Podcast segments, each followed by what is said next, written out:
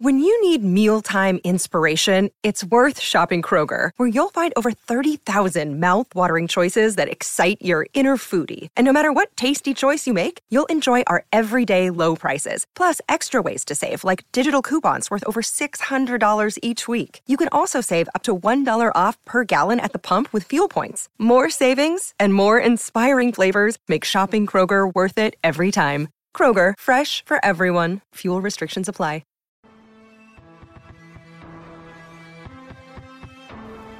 Hey guys, welcome to this episode of the Pursuit of Happiness podcast. I am your host, Ryan McGuire. This is a podcast I created to help all of us on this journey we call life. There's a lot that life throws our way, whether good or bad, and there are so many things we just don't understand. So I sit down with people from all over the world with different backgrounds, different talents, different knowledge, and great advice to help all of us understand life just a little better and apply these tools to our lives to help make us better and happier people. On this episode, I am very happy to have sat down with Erika Thomas and talk about her success story with intermittent fasting. Now, I ran into her story just randomly on Facebook. I saw she has a huge following, and she was very vulnerable on her post about her entire journey. So I reached out to her and said, this is absolutely perfect for my podcast, and intermittent fasting is something I've done for quite some time, and I even have an episode based on that and what it is and how I do it. So I reached out to her, she gladly accepted, and we really honestly get down to the nitty-gritty and the detail of how she lost over one hundred pounds in less than two years. That's incredible. She looks great. She feels great. And so for anybody who is looking to even just lose a few pounds or change up their eating habits or look into their diet, this is an awesome, awesome episode. She is such an inspiration. You can learn something from this episode. I promise you that. And we really start from the beginning of how this all began, which started with an eating disorder of anorexia, in which she goes into detail about and how she overcame that. And that led to her putting on weight that she didn't want, and then how that happened and how she got the mindset to just make the big switch and stick with it and lose all that weight. It's honestly incredible. And at the same time, this is being recorded in COVID times. So trust me, I know a lot of us, including myself, have put on unwanted pounds during this time. So this episode and her story can really be an inspiration to you to change up your eating style, your eating habits, and benefit from intermittent fasting. Like I said, this is something I've practiced for quite some time, and it's benefited me, so I really wanted to get someone who had such a big success story with this on my podcast. And honestly, the great thing about being a podcast host is I get to ask all the questions I want to ask. I want to know what she does to break a fast, what she's allowed to have during her fasting window, and if she has any cheat days, and what are the foods in her pantry. You know, I know fasting helps with weight loss, but obviously you have to eat well too. It's a lot about nutrition and what you're putting in your body. As Erika mentions in this episode, she actually started a Facebook group just for herself to hold herself accountable. And this has grown to well over seven thousand people and still growing every day. She's been an inspiration to not just me now, to so, so many people. So I know there's a lot of people waiting to hear this story. I can't wait to listen to this again, honestly. And I know you're really going to enjoy this, and she's going to inspire so many people. So Erika, keep up the good work. You've obviously done a great job with your health and your life, but you're also affecting so many people. So I love it. This is the type of podcast and conversation I live for. So everybody, enjoy this episode. And without further ado, here is Erika Thomas.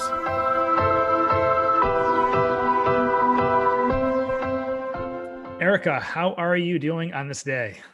I'm doing great. Thank you so much for having me here. I was excited to see your message pop up in my uh, direct messages and get a chance to chat about this topic. Yeah. So it's funny how some of these podcasts start. Some of them is by word of mouth. Some of them is by someone introducing themselves to me. And Yours, you popped up on my Facebook feed, and I'll be completely honest, I was looking into how that happened, and I'm still not sure.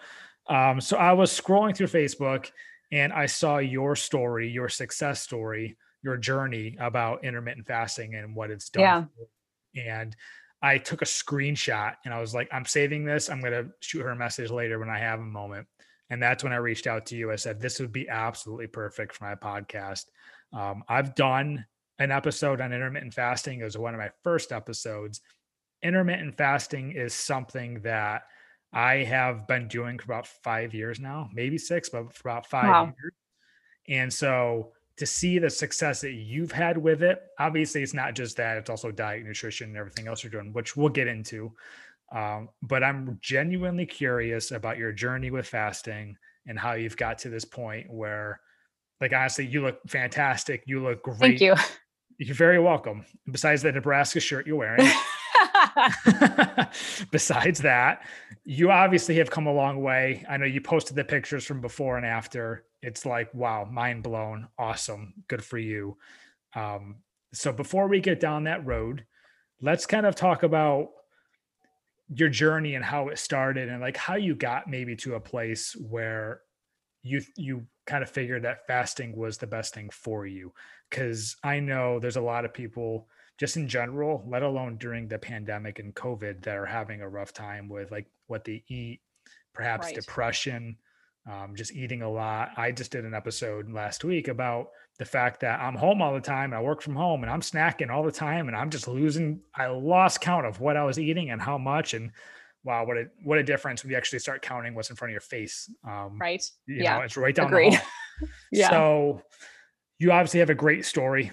So by all means, please take over this podcast. Yeah, and absolutely. Feel free to start. Perfect. Well, I'm so glad that you saw my story randomly pop up in your Facebook feed, because honestly, that is what I want to hear, because the vulnerability of me putting out my story to, you know, really thousands of strangers on Facebook, you can only hope that it reaches someone that it might inspire, um, or like in your case, has experienced it for himself and then sees it working for someone else. So that's my hope in being able to put myself out there, is that it resonates with someone else. So to hear that and that it reached someone that I never knew existed before two weeks ago is incredible. So that's I love crazy. How Right. And it's just so cool how technology can connect us. And that's one of the things I love about what I get to do every day in being a journalist, is that in using social media, I get to connect with so many people I would never otherwise get to. So thank you for reaching out to me, first off. Um, for me, my journey really starts back in adolescence. And I'm sure for many people, that's where it goes back. I was going through puberty as, you know, twelve, thirteen year old, and started gaining weight. And my family has a family history of many things: diabetes, obesity, heart disease, stroke, high blood pressure, high cholesterol. I mean, pretty much everything mm. our family has dealt with on both sides. And so I knew that growing up, but really as a child, uh, weight wasn't something that was in the forefront of my mind until I hit that, you know, twelve, thirteen, fourteen year old age frame. So at that point, I wanted to do something to try to lose weight as a teenager, because all my friends around me were still, you know, rail thin and didn't have issues. They could eat whatever they wanted. And I wasn't so lucky, so to speak. Um, so at the time, I actually chose to become a vegetarian, which is one thing from that time frame that has stuck with me all these years later. I've been a vegetarian for twenty-one years now. And I also just stopped eating. And unfortunately, that led me down the road of an eating disorder and becoming anorexic for two years. And I say that because I want to make it very clear that, you know, I have struggled with my weight on both ends of the spectrum. I have gone from being severely underweight to being morbidly obese and everything in between. So when you see someone out and about, you are just catching a glimpse of their life in that moment, and you have no idea the journey they've been on, where they've been before, where they'll end up. So that's something that's important to me, is to try not to judge other people based on the glimpses of their life that you see in that moment, because I know that I've been on that journey and I've been on either end of the spectrum. Mm. So when I went through that battle with anorexia, I was so grateful to have a couple of really dear friends um, who helped me get through that, along with my mother. And it took a couple of years, and they reached out to me, and they saw me every day, but they made a phone call to me and they said, "We're concerned about you." And that prompted me to kind of take a look at everything that was going on in my life. And that's when my mom kind of stepped in and helped. And we went to a nutritionist and really kind of were able to get back on the road to living a healthy life in high school. I don't want to skip by this real quick, because if someone is listening that has had issues or is having issues with anorexia, like what was like the key or, or keys to, I don't know, overcoming that, if you will? Was there a few moments that worked well for you? Yeah, I'll be honest. I think, I think there's a lot of me that still t- tries to push those memories out of my mind. And it's mm-hmm. not something I've spent a lot of time reflecting on, and I probably need to with my therapist, but, um, I was so grateful for those two friends that had the courage to call me and say, "We are concerned about you. And here's why we're concerned about you." You know, they were also only fourteen or fifteen years old at the time, but they saw that something was going on and they needed to step in and do something more than just, you know, be there and be my friend every day and have fun as teenagers. This was a concern for them. And I'm so glad that they did that. And of course, at the time it was scary. And I definitely recall being in denial. I remember going to that nutritionist with my mom and thinking, "I don't have a problem. What, what, what are we here for?" But I was able, I'm glad that we were able to kind of get out of that and, and move forward. But like many other people, I have a history of disordered eating. And so that's something that I just wanted to bring up right off the bat, because that's something that I struggle with, right? Food, whether it's too much of it or not enough, has always been an issue for me. What did the, so then, what real quick, what did the nutritionist sure. tell you that maybe helped you? Yeah, I think it was, I'm, again, this is so many years ago because I'm, I'll show my age, but yeah, twenty plus years ago at this point. Um, but at the time, I think it was just a ba- balance of getting more protein, you know, and they were supportive still in that moment of me continuing to be a vegetarian. Mm-hmm. So, you know, it's focusing on getting more protein, getting more nutrients, and obviously just eating more. But I don't really remember a lot more of the details beyond that. And mm. I probably need to explore that on my own, because now that I'm talking about it out loud, it's not something I talk about much with anyone, you know? So yeah. I was just wondering. That was a tough. Yeah. A lot of times, like when you give someone advice, it's like, they need to want to do it themselves. So right. It was great that your friends gave you advice and then you took it to heart and then you went to a nutritionist. And cause I know just from the thing I was telling you about, like eating so many calories and not realizing it, is that I'm working with a nutrition coach currently, um, set up via my, my job, which is great. And wow. she, she put me on the MyFitnessPal app, and I saw it in front of my face. When I saw the numbers in front of my face, how quick things were adding up, it was like, that was the game changer for me. So I was sure. kind of, the nutrition just kind of showed you something that was like, ooh, okay. yeah. I, you know, and I think too, it's so hard, especially as a, a teenage girl, you know, that, that is a tough yeah. time to be focusing on, you know, your weight and your food choices and, you know, then the pressures of high school and how you look and all those sorts of things. Um, But yeah, I mean, I remember that we were able to kind of get through that. And throughout high school, I'm trying to, I was trying to remember some of those numbers. I mean, I think I was, I hadn't quite hit my five foot four height. I'm now five foot four. And as, as an adult, and at the time I hadn't quite hit that height, but I was down under a hundred pounds at one point. Um, but by the time I graduated high school, I graduated at one hundred thirty-two pounds and I was at five foot four, which mm-hmm. is a healthy weight for that height. Right. So I was able to kind of gain weight slowly through high school and, you know, make healthier choices and kind of change, change that trajectory, which was good. But of right. course, then, you know, then the snowball starts rolling down the other way, and weight has always been a struggle for me yeah. in either direction. It is for many people. yeah, why, absolutely. Like, this is going to connect with so many people. Yeah. So then I um, headed off to college, and in college, you know, you gain the freshman fifteen or twenty or forty or whatever it may be.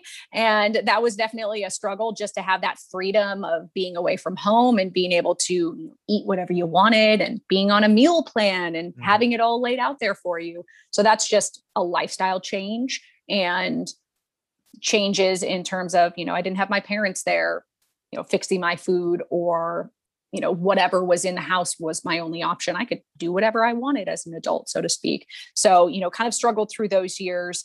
And then by the time I got to my first job and I was in my early twenties, twenty-one, twenty-two, um, I had gained quite a bit of weight. I was up in the one eighties. And I remember at my first job, I did have a manager at one point who brought me in and said, "You need to lose weight." And of course, working in an industry where you're on camera, that's, that's hard to hear. Right. Was it um, like a so, caring way, or was it just a demeaning way?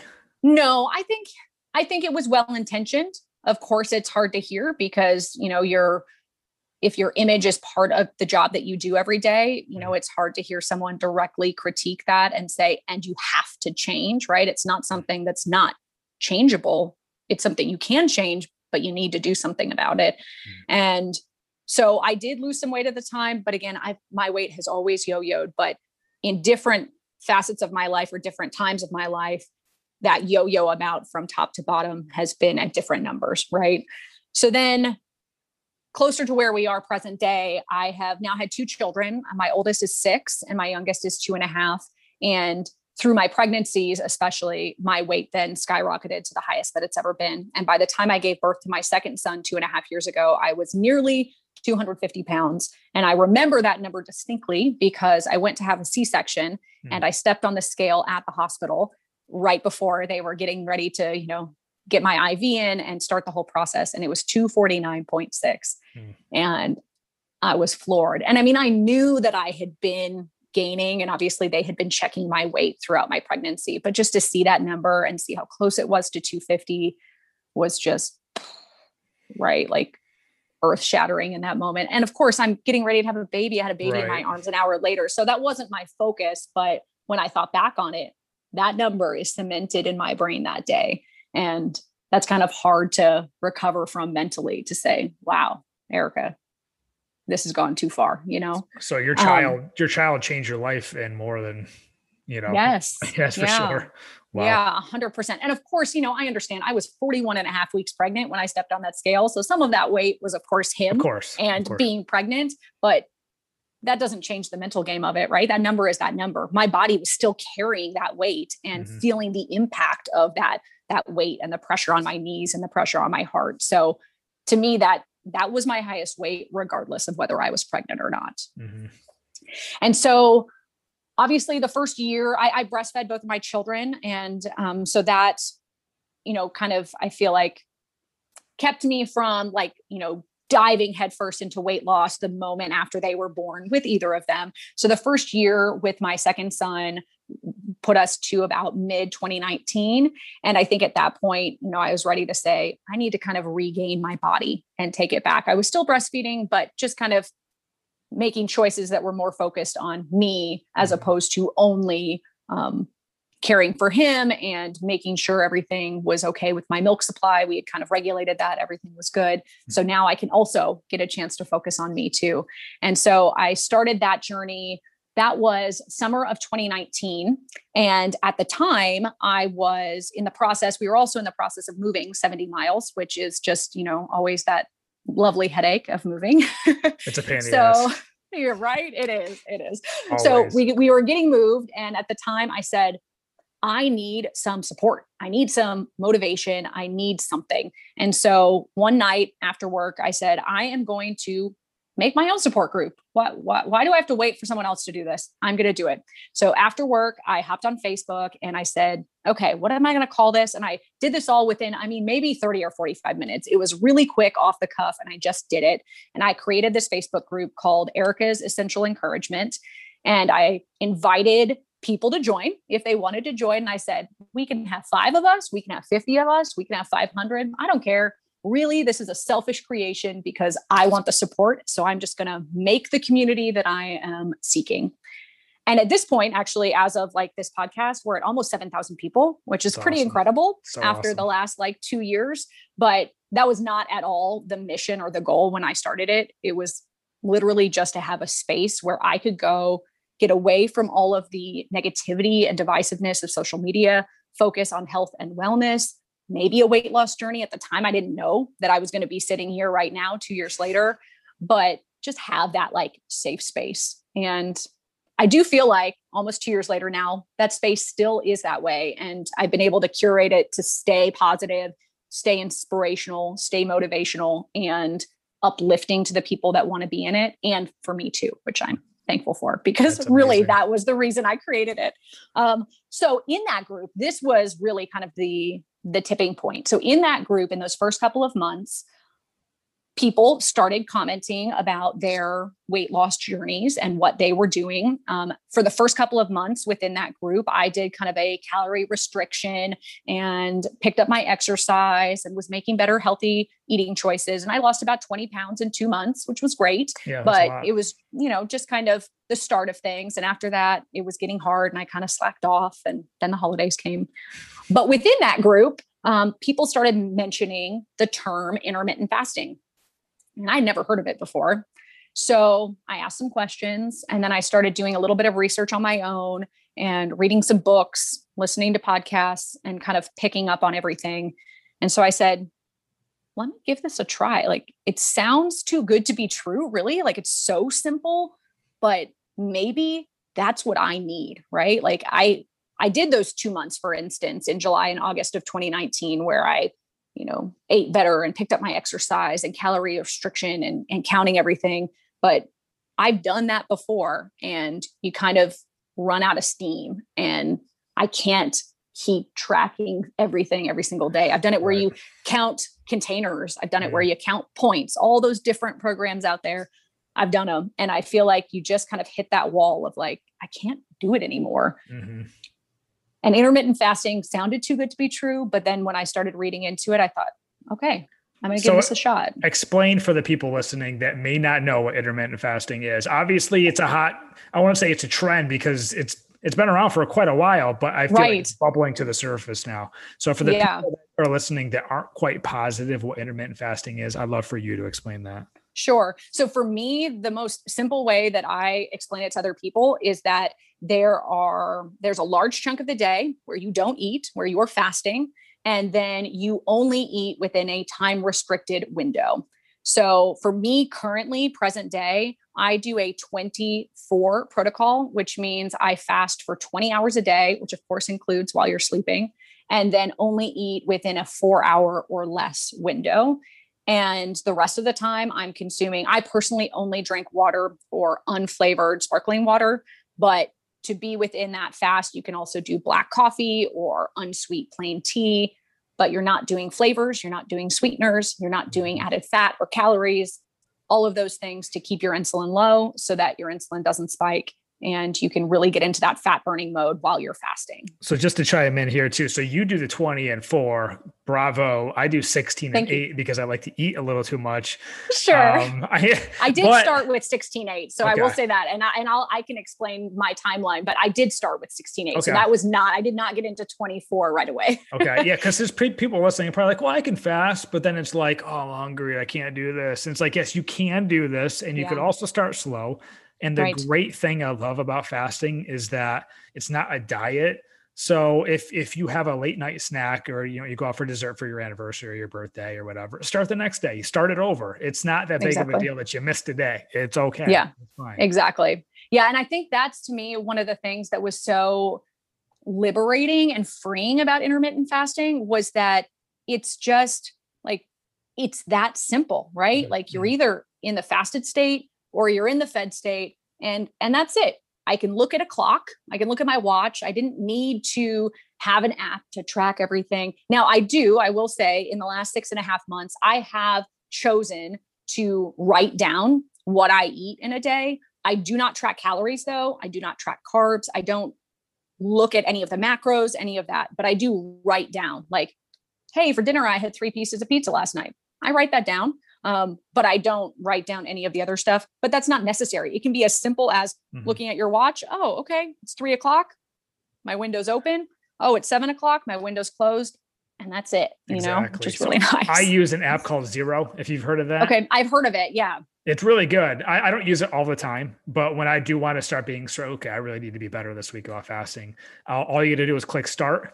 and it just tells you when your window is is over. It just, I, I have an Apple yeah. Watch, so it buzzes my watch and I'm like, all right, cool, I'm good. Like yeah. that's it. It's really that simple. It really is. Yeah, it's pretty cool. And there was um, what was some of the other things I was wanting to bring up? Oh, you mentioned about it just being a lifestyle change. I think mm-hmm. that's really huge, right? Because it's not um, a crash diet or a quick fix by any means. And a lot of the people that I interact with in my group who are now coming there because they've seen my success with intermittent fasting and have questions for me, I really try to make that clear that, you know, this is not something where you will probably lose twenty pounds in twenty days, right? Maybe you will, but you know, the likelihood of that is, is pretty low. That's not the focus here. The focus is the health and the wellness. And then the side effect is the weight loss, which right. is incredible. Right. So I would love to know, like, I don't want to get too far off your journey, 'cause this is, you're, you're still going sure. through it. And so like, what was it behind like the science of intermittent fasting that kind of drew you in, like how it works and stuff? Can you explain that? Yeah. I mean, I think what really resonated me with me, and I'm obviously we both know this, but just for anyone listening, like this is just my personal experience. I'm not a medical expert in any way. All the things that I've read have just been through, you know, um, pretty casual books. They're not, I'm not a doctor, right? So this is just my, my understanding and interpretation of things. But I think it was pretty incredible to read about being able to get into ketosis and hit that fat burning stage by not having to eat only keto, right? I had heard of keto before I ever heard of intermittent fasting, but I'm vegetarian. So I thought, well, there's no way I'll ever be able to do keto. And maybe there is, but I haven't really looked into it, knowing that I don't eat meat. But to hear that you can get into this fat burning mode while you still kind of can eat whatever you want. Now, that phrase is pretty loose, right? And I think it's important to remember that what I want may not be what you want, right? What you want is not anything and everything. And I have made choices, and I make choices every single day about what I consume. And I also try to make that clear to myself is I don't cheat, I make choices. Mm-hmm. And even just that, that word shift and that mindset shift has changed the ballgame for me, because before, if I quote unquote cheated, that would just, you know, mean, well, now the whole day's lost. Now right. the whole week's lost. I'll right. just start over on Monday. I'll just right. start over on the first, you know, and now it's just the choice in the moment. And if mm-hmm. I gonna, if I'm going to make that choice, I'm going to enjoy it, but I'm not going to be feel guilty about it later. And I see, I liked, I did research, and correct me if I'm wrong, but from what I've read, it's about after twelve hours or so of fasting is when you really start diving into the fat burning of using energy, which is awesome, because it, I feel like a mindset, it's like, I'm getting hungry. Oh, but this is the time I'm really burning the body fat. Stick with it. The longer you, the longer you get through it, the more fat you're burning. And yeah. then I love working out at the end of a fast too, because I feel like you really amplify that. And also I think it's just better to work out in an empty stomach anyways. I feel better. Um, yes, I agree with that. I've always worked out without having eaten recently, whether I was, you know, sixteen hours fasted all the time, you know, may not be the case, but even back in ten years ago, I would never like to work out on a full stomach. That just never felt good to me anyway. But I think, yeah, that I've seen anywhere between twelve and sixteen hours. Of course, mm. it depends on every individual's body. It depends on what you ate the night before, exactly. all of those sorts of things uh, kick in. But I think one of the things about that that's really important to remember that I've read is that, you know, hunger comes in waves. And so just because you maybe get that stomach growl or you get that twinge of hunger, if you have weight to lose and you have excess fat on your body, if you ride that wave and get mm-hmm. down on the other side, you'll feel okay. And your body then says, okay, now I can go, you know, feed myself from the fat on your body, because you didn't feed me the glucose that I'm looking for. And I can eat off of the fat that's on my body. And drink um, water, you know, when you're drink feeling water, that, drink yes, water, you'll feel a little one hundred percent. More full. Yeah. And I, I drink a lot. I mean, I push a gallon a day. And so, yeah, the side effects of that, you know, might be going to the bathroom a little bit more frequently, but I'm okay with that. I, yeah. I like the hydration, and I like how it makes me feel, and it fills me up. Yesterday I did a twenty-four hour fast. And in that time, I, after I woke up, I drank, you know, ninety ounces of water. And even by the time I hit my twenty-four hour mark, I was feeling okay. Like I didn't feel like I was that feeling of kind of starvation that people talk about sometimes. Gosh, I'm starving.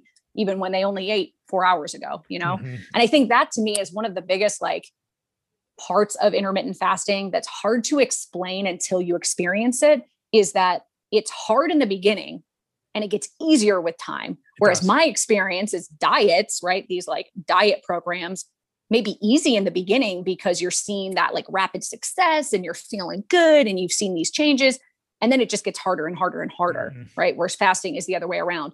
And it's also more complicated in context or in um, concept rather. It's more complicated in concept than it is in execution. When I go to explain everything with fasting to someone that's never heard of it before, I think they start to be like, whoa, wait, what? But yeah. then when you actually do it, it's as simple as you eat in this window and you don't eat the rest of the time. Exactly. That's it. And it does you know? matter what you eat too, because if you choose one hundred percent to eat healthy, it, you can cheat on it, but then it's almost like that day is kind of like a wash. Like you didn't necessarily maybe gain weight, but you didn't really make any progress either. Um, if you choose to eat healthy in that window, you're really going to crank it up. You're going to feel much better. The, you're going to shed the weight a lot faster. The thing I like about fasting too is I usually obviously skip breakfast in the morning, and then I'll maybe mm-hmm. I'll start lunch, maybe on noon or one o'clock or so.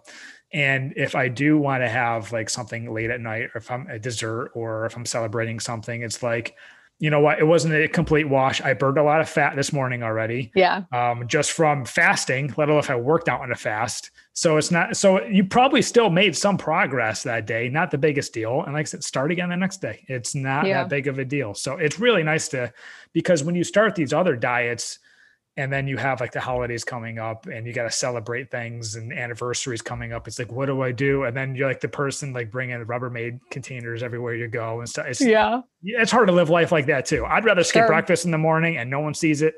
And then you go right. have dessert at night and you're all good, you know? Yeah, exactly. I actually was able to cook Thanksgiving dinner for my family while doing intermittent fasting. And I didn't eat till four o'clock that day. I didn't lick my finger once. I had my husband do the taste testing and I was able to fast for twenty hours on Thanksgiving Day. And then, you know what? I enjoyed the biggest, most delicious plate of food that we had just spent all day preparing. Mm-hmm. And I did not have one ounce of guilt over anything on that plate.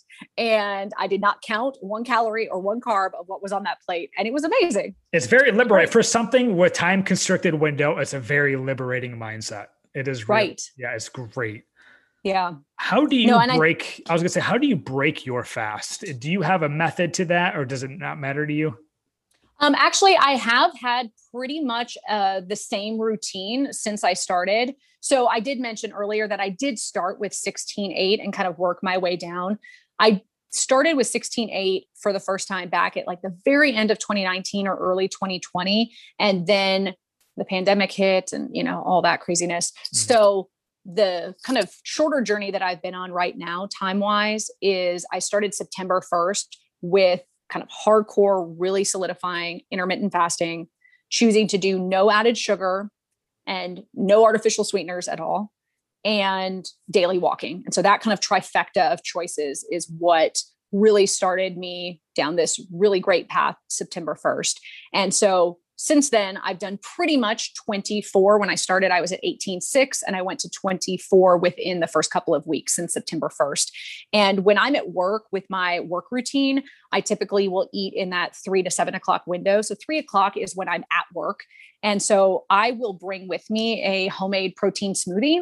And in that is a cup of frozen spinach, a half a frozen banana, a cup of whatever other frozen fruit we have that, that sounds good, blueberries, pineapple, mango, whatever the case may be, a cup of unsweetened vanilla almond milk, two thirds cup of unsweetened plain Greek yogurt, and then like a half scoop of a protein powder that has no added sugar or anything. And then maybe a little bit of ice, blend that up. So it's got fruits, it's got vegetables, it's got protein, it's got dairy.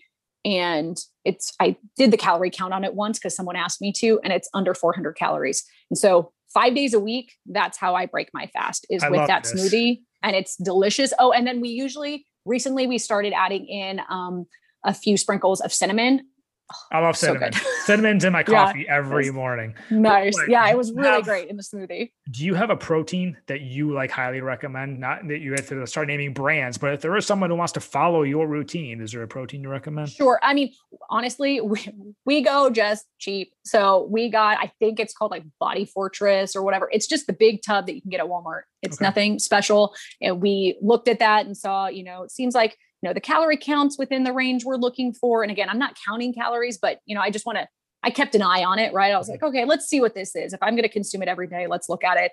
Protein is up there with what we were looking for. It didn't have added sugar. It's just like a plain vanilla flavor, whatever. So it was, it kind of hit all those marks. So we said, yeah, sure. Let's try it. I think we've gotten the one from Aldi before. So okay.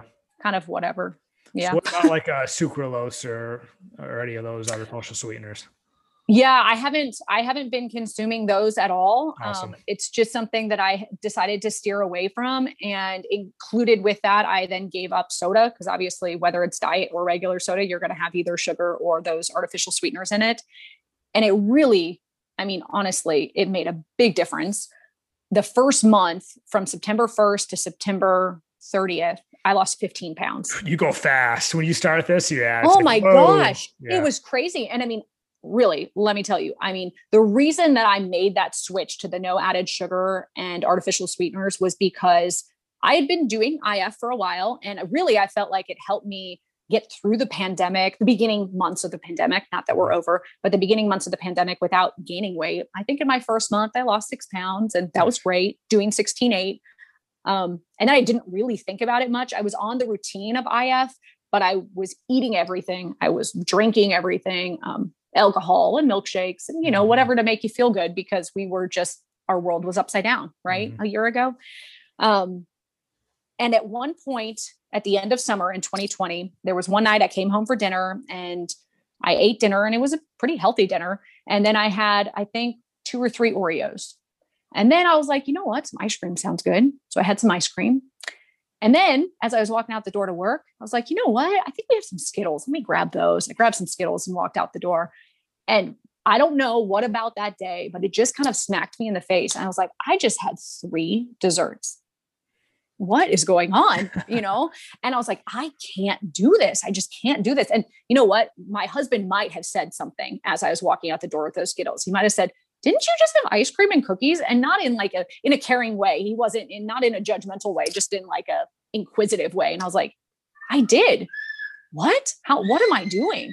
And so that's when I said, I'm going to make a commitment to myself to go thirty days with no added sugar and no, none of the artificial sweeteners. Now I still had fruit. I still have fruit every single day. And so for me, that was a way to take that choice and make it doable, right? I didn't say no sugar. That would be really hard, right? But no added sugar. Right. And I said, my challenge to myself and my commitment I made to myself was thirty days. I didn't say this was going to be forever. And I think mm-hmm. that's the um, rabbit hole people tend to get down. And I do as well, that when you choose to delay something, that you're denying yourself forever. Yeah. No, you can delay something for a day, a week, a month, a few months, or, you know, a month at a time. And where I've kind of fallen into my routine is now I have a special treat that is rich, decadent, full of sugar, tiramisu, brownies, cookies, ice cream, cake, whatever the case may be, about once a month. And then I go back to the no added sugar, mm-hmm. and the no artificial sweeteners is just kind of consistent, but I go back to the no added sugar the rest of the time, but I enjoy that treat. I look forward to that treat. And then I'm able to, you know, really stick with that challenge the rest of the time. But when I started it, it wasn't, I'm never having sugar again, mm-hmm. or added sugar again. It was, I'm doing thirty days. I can do thirty days. Exactly. And you know what? Yeah. I bet you probably can't even finish a full soda right now if you tried. Oh God. I mean, I haven't had one. I haven't you probably had one. Can't. Since it's this funny. All started, no. Yeah. You give it up and it's just like, you get, you get halfway through a can. It's like, I can't even like finish the rest of that. Yeah. It's once you get, once you get it out of your system, for like two, three, maybe four weeks, it's hard yeah. to actually get it back in and finish it. It's yeah. like, why was I drinking this? Well, and I've really noticed too, that I feel like my, this might just be placebo, but I feel like my taste buds have changed. Like when I have real fruit, which I have every day, mm-hmm. it feels, it tastes sweeter. Mm-hmm. And I feel like I can taste other foods and the nuances of those flavors a bit more because I don't have this super sickly sweet taste kind of overtaking everything, right? Yeah. If I was eating a meal with a Coke Zero on the side before, really all my taste buds were tasting was that super sickly sweet artificial sweetener or, mm-hmm. you know, whatever the case may be. Um, even the stuff I eat with sugar now, I can taste it and it tastes super sweet. And, you know, my special treat now may be half a cookie, whereas before it could have been four, you know, right. or right. a whole bag. Well, uh, see, I'm, I'm, I think we have a little... I think we hear your kid a little bit in the background. Yeah, no, some of those Skittles. Hopefully it's okay. Oh, He's you're fine. I'm, husband, just, so. I'm just cracking I'm just cracking a joke. So my guess, I was going to bring that up because I live by myself currently. And so what I have in the house is my choice. Whereas sure. you have a family, yeah, not all what you want to eat. So right. it's easy for me to be like, if I don't want to eat it, I'm not bringing it in the house. But you, I feel like have to have quite a bit more willpower in the position that you're in where you have Skittles in the house to grab. And I can right. see myself personally being like, well, I can have two right now. And then I'll have two a little bit later. And then I'll have a couple more. And it's just before you know it, you have twenty or thirty. Sure. Yeah. That's gotta be a little tougher for you. Well, so one of the things that I've done with that, I did that month long challenge and I hit that goal in September. And so I had a special treat in October as kind of my reward for all of that. And then since then I have actually kept up that kind of challenge to myself. So what it has amounted to now is I have a calendar on my phone where I have this running note on my phone where I write down, I mentioned that I write down what I eat every day, but not the macros or calories or anything. And I also just will write down how much water I drank that day, how many steps I took, what my window ended up being. And then in that, I have a calendar for each month. And so what I put on that is simply either a green check mark emoji or an emoji if that was a treat day. So, you know, whether it's a cookie or an ice cream cone or whatever emoji. And so for me, it's kind of an all or nothing thing. And that's worked for me. So if this is going to be a day that I'm choosing to make a treat day, mm-hmm. it's not just going to be four Skittles. It's going to be the best treat, the most decadent treat. It's going to be worth it. Right. And then for should. me, if it's not, then, then it's, then it's nothing. And, and that kind of all or nothing mentality for just this small window of the added sugar portion mm-hmm. of my journey has really helped me personally. I know for other people that it may be easier to kind of wean off or only eat a little bit, but for me, it's just been easy to say it's either a day or it's, you know, a green check mark day. Because being in the gray area, I think makes it difficult and you're not going to yeah. see the results you want to see. It's just because you're like sucking down a few Skittles every day. It's just, you don't get to where you want to go as fast, if at all, because like I said, right. you're in the gray area, which just that doesn't work well for me in, in my mindset. Right. A hundred percent. Do you drink coffee? Like I want to go back to what, what we're intaking. I, I like to compare and contrast what we're intaking sure. when we're fasting and what's allowed, because you hear like certain things are allowed and aren't allowed. So do you drink coffee? And let's go back to the things that you are intaking during your fasting period. Sure. So I personally don't like coffee. And especially since, yeah, it definitely helps. And especially since, you know, within the clean fast, it would only be black coffee. If I'm going to drink, drink, I say that loosely, drink coffee, it would have to be in a blended, sugar-filled, cream-filled deliciousness way. Mm. And that's not obviously happening during intermittent fasting. So for me, it's really easy to drink water or um, sparkling unflavored water. I did start with just pure water in the beginning. And after about two weeks of that, it got a little boring. So I added in the unflavored sparkling water, and that gives me just that little extra, like it's the carbonation that I miss from soda, mm-hmm. but without having, you know, the sugar and, and junk in soda.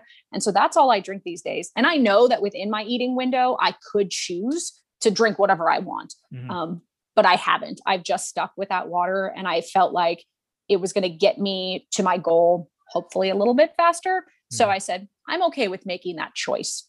But it's this not is, necessary. And I know plenty of people who drink what they want within their eating window and are successful, you know? Right. This is what I love hearing is like how people hack themselves to kind of get through. And I yeah. do the same thing. I love, cause I take notes from this and I do it myself from what other people do. And I don't know if it's helpful to anybody. So you said black coffee. That's exactly what I do during my uh, fasting window. I love my nice. almond milk or oat milk in it. I love maybe a little bit of sweetener in it and stuff like that, but I just don't do it during my fasting yeah. hour. I have a cup or two of just black coffee with a little bit of cinnamon powder in it. So I nice. have a little bit of flavor to it. Cinnamon's actually yeah. good for your metabolism. So I pop that in there and I feel fine. And then on top of that, a couple glasses of water. And then, you know, after that, that's four, that's four or five drinks with water and the coffee. I'm kind of full right. and I'm good to go right. until I break my fast. So yeah, it can definitely push you through. Yeah. And that's for me too. I found that, um, you fill up so quickly on, mm-hmm. on all of that. And if I'm trying to hit that watermark, and it's just a personal choice to drink, you know, roughly that gallon, um, one hundred twenty ounces or so a day, but it fills you up. You, yeah, there's not room for much else when you're drinking that much water, at least during your, during your fast. Do you have any other kind of hacks and, or like maybe snacks that kind of cure this sweet tooth without going all out, that you're just like, it's still kind of good for you, but it's, Oh, oh, I feel like you're grabbing a piece yes. of paper here. Yes. Yeah. I, I, I jotted down some notes on your outline. So yes. yeah, I do have some things that have really, and again, these are all just personal preferences, but in the beginning, um, when I started in that first month of no added sugar, I was like, okay, I need something though, right? Like if fruit is going to be my dessert, mm-hmm. I need something to kind of jazz it up. And I really enjoy just personally uh, walnuts. And then I really like coconut. And so I found just a bag of like raw walnuts. And then I also found toasted, unsweetened coconut chips. And I got them um, from a company on Amazon. And I have gone through those like gangbusters. They are so great. You put a little bit of raw walnut, a little bit of toasted coconut on top of pretty much any fruit, but pineapple, mango, kiwi. I mean, I'll do it on top of anything. You get a little bit of crunch. You actually get, you know, some really great nutrition from both of those. And it just kind of makes it feel a little bit more decadent. Right. Um, and then I also found um, R X bars. Have you heard of R X bars? Yep. Yep. I have some yeah. right now. Yep. Yeah. I found one. I don't, I, ha- I gravitated away from the ones that have chocolate in them just because I was like worried about the whole sugar element with chocolate being in there. But I found one that was gingerbread flavored, which is just, I, it had some ginger in it and then their dates and their egg whites and whatever else is in the R X bar. So I have some of those, and those are just that nice, give that chewy texture of like what I might be missing from either a cookie or a candy bar every once in a while. And then I just recently in the last month or two found a really delicious recipe for these oatmeal banana nut cookies, nice. But they're made with oatmeal. Um, and then the binder is unsweetened applesauce and a little bit of almond milk. And then I put in a little bit of peanut butter, and then it, you, it uses bananas to sweeten it. And then you can actually throw in some other things for sweetness and crunch. So I'll do walnuts. I did a little bit of unsweetened apricot and unsweetened prune chopped up. Nice. And they were almost like little quote unquote chocolate chips, but they were unsweetened fruit, which was really great. And bake those off. And they're nice to just have that. Of course, it's not like a decadent sugar filled cookie, but it gives you that kind of nudge that you need if you're, if you're craving a cookie and that sort of thing. Um, and then I also made the switch over to, I didn't eat peanut butter for the longest time, just because, you know, the peanut butter we had at home was, you know, kind of normal junk filled peanut butter mm-hmm. that we had for our kids. Um, but I found some that was just one hundred percent peanuts. It has no added oil, no sugar at all. And that's great with like celery and carrots, or even in those cookies. And so I eat that obviously in portion and in moderation, because it's, you know, pretty high in, in calories, just like any peanut butter is. But it's nice just when you want that, like, man, peanut butter sounds good, but yeah. I don't want it in the form of a Reese's or the form of, you know, a peanut butter peanut and jelly butter. Sandwich. I'm yeah, someone who can dig really a, dip, a, dip a spoon in a peanut butter jar. And mm, eat it. I, for sure. That's my favorite. Hey, for how sure. about this? How about you send me like a link to these foods, and I can post a link on the show notes. Sure. So people yeah, can absolutely. And I can eat. even send you the, the couple of recipes, like the smoothie and the cookies. Um, I can send you those recipes if you want. one hundred percent. Yeah. Cause, yeah, cause those have been, been just kind of a tweaks from what we found. Like, the smoothie, my husband and I both drink it every single day, and we yeah. love it. And it was just kind of the combination of things that worked for us. That's so, so awesome. Because I yeah. actually, in my last episode, I gave the recipe to my smoothie. So nice. It's just funny how back-to-back episodes have that, but they're kind of similar, cool. I'm not going to lie, which is awesome. Nice. Um, I'm curious to know why R X bars, because there are so freaking many protein bars and all these bars everywhere you go. True. And people think they're just eating great every time they snag one, and you look into it, it's yeah. like, this is terrible. yeah. Well, honestly, that was just a random, we were at a Whole Foods, I think, one day doing some quick grocery shopping, and we went down that aisle and they had R X bars were on sale. And so I was like, you know what? I've seen the packaging before, but I had never grabbed one, but I'm a sucker for a sale. Yeah, no, I get so it. I was like, you know what? I'll try a couple flavors. And I flipped it over and I looked at the ingredients and uh, the nutrition label and saw that there was not added sugar, at least in the flavors that I was choosing. And I got them and tried them, and they're made with um, dates, right? Is the main like thing that gives them that chewiness and mm. that texture. I mean, I had, you know, way back when, even back to my days of dieting in high school, I had, you know, those protein bars that were really chalky mm. or, you know, had a chocolate coating that tasted like wax. Oh my God, those were so awful. Having an R X bar, for instance, and I know there are other brands out there that make one similar, but it was just the texture that did it for me. It had that chewiness with a little bit of nuttiness, and it really tasted delicious. It and I know that good. It's got carbs and yeah. the sugar from the dates and the other fruit in there, mm-hmm. but I'm okay with that. That was something when I made the choice of no added sugar, that added was really that word I was focusing on. They do taste really good. And just yeah. to kind of throw, so like I said, I, I mentioned earlier, I, I was, work, I'm working with a nutrition coach, and so one thing that kind of brought, got brought up to me is how much better non-fat and like non-sweetened yogurt is for you than compared to all the other yogurts out there with so much sugars added to it. What a difference. Yeah. And so I get the Siggi's Skyr yogurt, the Icelandic yogurt. And one, it tastes pretty good as it is. And two, like I'll chop up like a half a banana, throw some blueberries in there and maybe drizzle yeah. just a little bit of honey. And it's like, it's like oh, a really dessert for, it's like a dessert, yeah, but you is. look at the, you look at the, I know you're not counting macros, but you look at the macros. It's like, wow, that's, I can eat this two or three times a day. This is all, yeah. it's like my that's dessert awesome. sometimes. So it's like one of those things, that's how I hack myself. It's like when I yeah. need something sweet, it's like, that's actually really good for you. Solid carbs, the sweeteners, not that bad. And a lot of protein in that as well. So for sure. Here's one other thing. Then this is more of a device. Um, I don't know if you've ever heard of it, but um, it's called a Yonanas machine. Have you heard of one of those? Why does that sound familiar? Explain that. So it basically it's a, it's a device that's almost like, gosh, it's kind of hard to explain. It's almost like a food processor, but it kind of pushes down fruit. Banana is kind of the, the one that it's centered around, but you can okay. put any fruit through there that's been frozen and then slightly thawed out, and it pushes through, and the way it kind of processes it, it pushes it out, and it looks like soft serve ice cream when it comes out the other side. Mm. But literally all you're putting in it is banana and then whatever other fruits you want to do. So I've done the combination of like banana and like papaya or um, passion fruit or dragon fruit or pineapple or mango, and it pushes through, and it's, oh my gosh, the texture though is what really does it, because it takes the creaminess that you get from the starchiness of the banana and wow. pushes it through and mixes it with the other stuff. And then the texture is really like sorbet or ice cream, but it doesn't have anything but the fruit you put in the machine. Oh, I've had oh one God. for like ten years, and it sat on my shelf, but then I kind of broke it back out in in the last six months. And uh, I, why I don't use it every day, I don't know, but I wish Christmas was coming up. It'd be right? on my list. Oh man. Yeah. I, I'm the funny thing though, I was scrolling through my Facebook feed earlier today, and it popped up and it said, as seen on TikTok. And I thought, oh my gosh, that makes me feel old, because I've had one of these for ten years, and now it's getting a, it's getting new life on TikTok, I guess. So ah, you got a good product. That's awesome. Yeah. It, it was funny. I got to look into that. So I'm yeah. curious. So you found a lot of hacks for you. Is there anything, since you've really gotten strict with this, that you were eating before that you've gotten rid of? Like, I used to eat this a lot. I used to maybe think it was good for me, and it's just like, now this is out of my pantry. No, I'm not eating that anymore.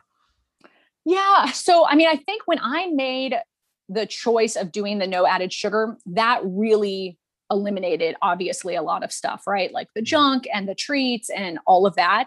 And so for me mentally, the way that I could kind of balance that out was saying the rest of the stuff, I'm still going to eat it all. So we still get takeout. We still eat tacos. We still eat pizza. We do all of that. And I watch my portions.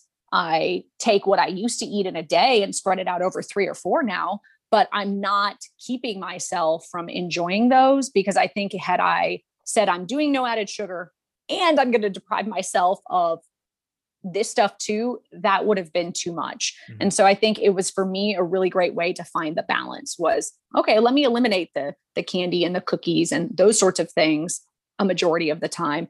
And eliminate is not a word I even like to use. I really like, I'm delaying it, right? I'm delaying it for now, whether that delay is a day or a week or a month or a year. Mm-hmm. It's a delay. It's not forever. And I know that, and that helped my kind of mental game and my mindset in going through all of this. And so that's been the biggest shift on the nutrition side. And it still allows me to then enjoy. I mean, seriously, I had three pieces of pizza for dinner last night. And you're still making progress. Yeah. And I, I, I stepped on the scale this morning and I was down a pound from just a few days ago. So Jeez. yeah, it was great. Uh, so I know, so I think most people are probably going to intake this podcast via listening to it um, sure. on our app. I'm looking at you and I would consider you somebody who's skinny. I would say you are skinny. And oh my are, God. Can you repeat that five times? No. You are skinny. And so I know you had mentioned a few moments back when you were almost two fifty.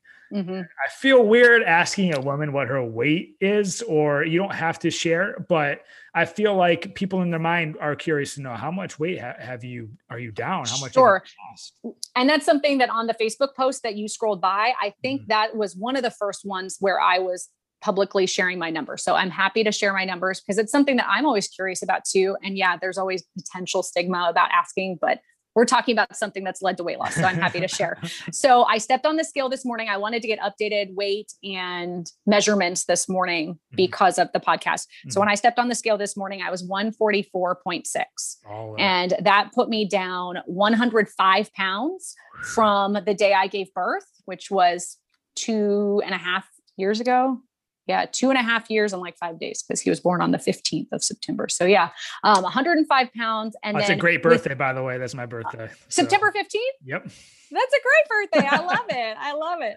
Um, so yeah, one hundred five pounds from that day. And then from the start of this kind of that kind of trifecta of choices that I mentioned earlier, which was September first of twenty twenty, it's been, it's fifty-five point, fifty-six point five pounds. in those six and a half months. Wow. And then um, in doing my measurements, obviously measurements are different, right? Because people can choose to measure different points of their body. But from the points of my body that I chose to measure, I've lost um, more than fifty-three inches. But on my waist, I've lost seven inches from when I measured at first. Uh, my hips and my kind of upper thighs, which are actually my widest part based on my body composition, are also have hit that roughly seven inch mark lost. Um, my bust is more than seven inches down.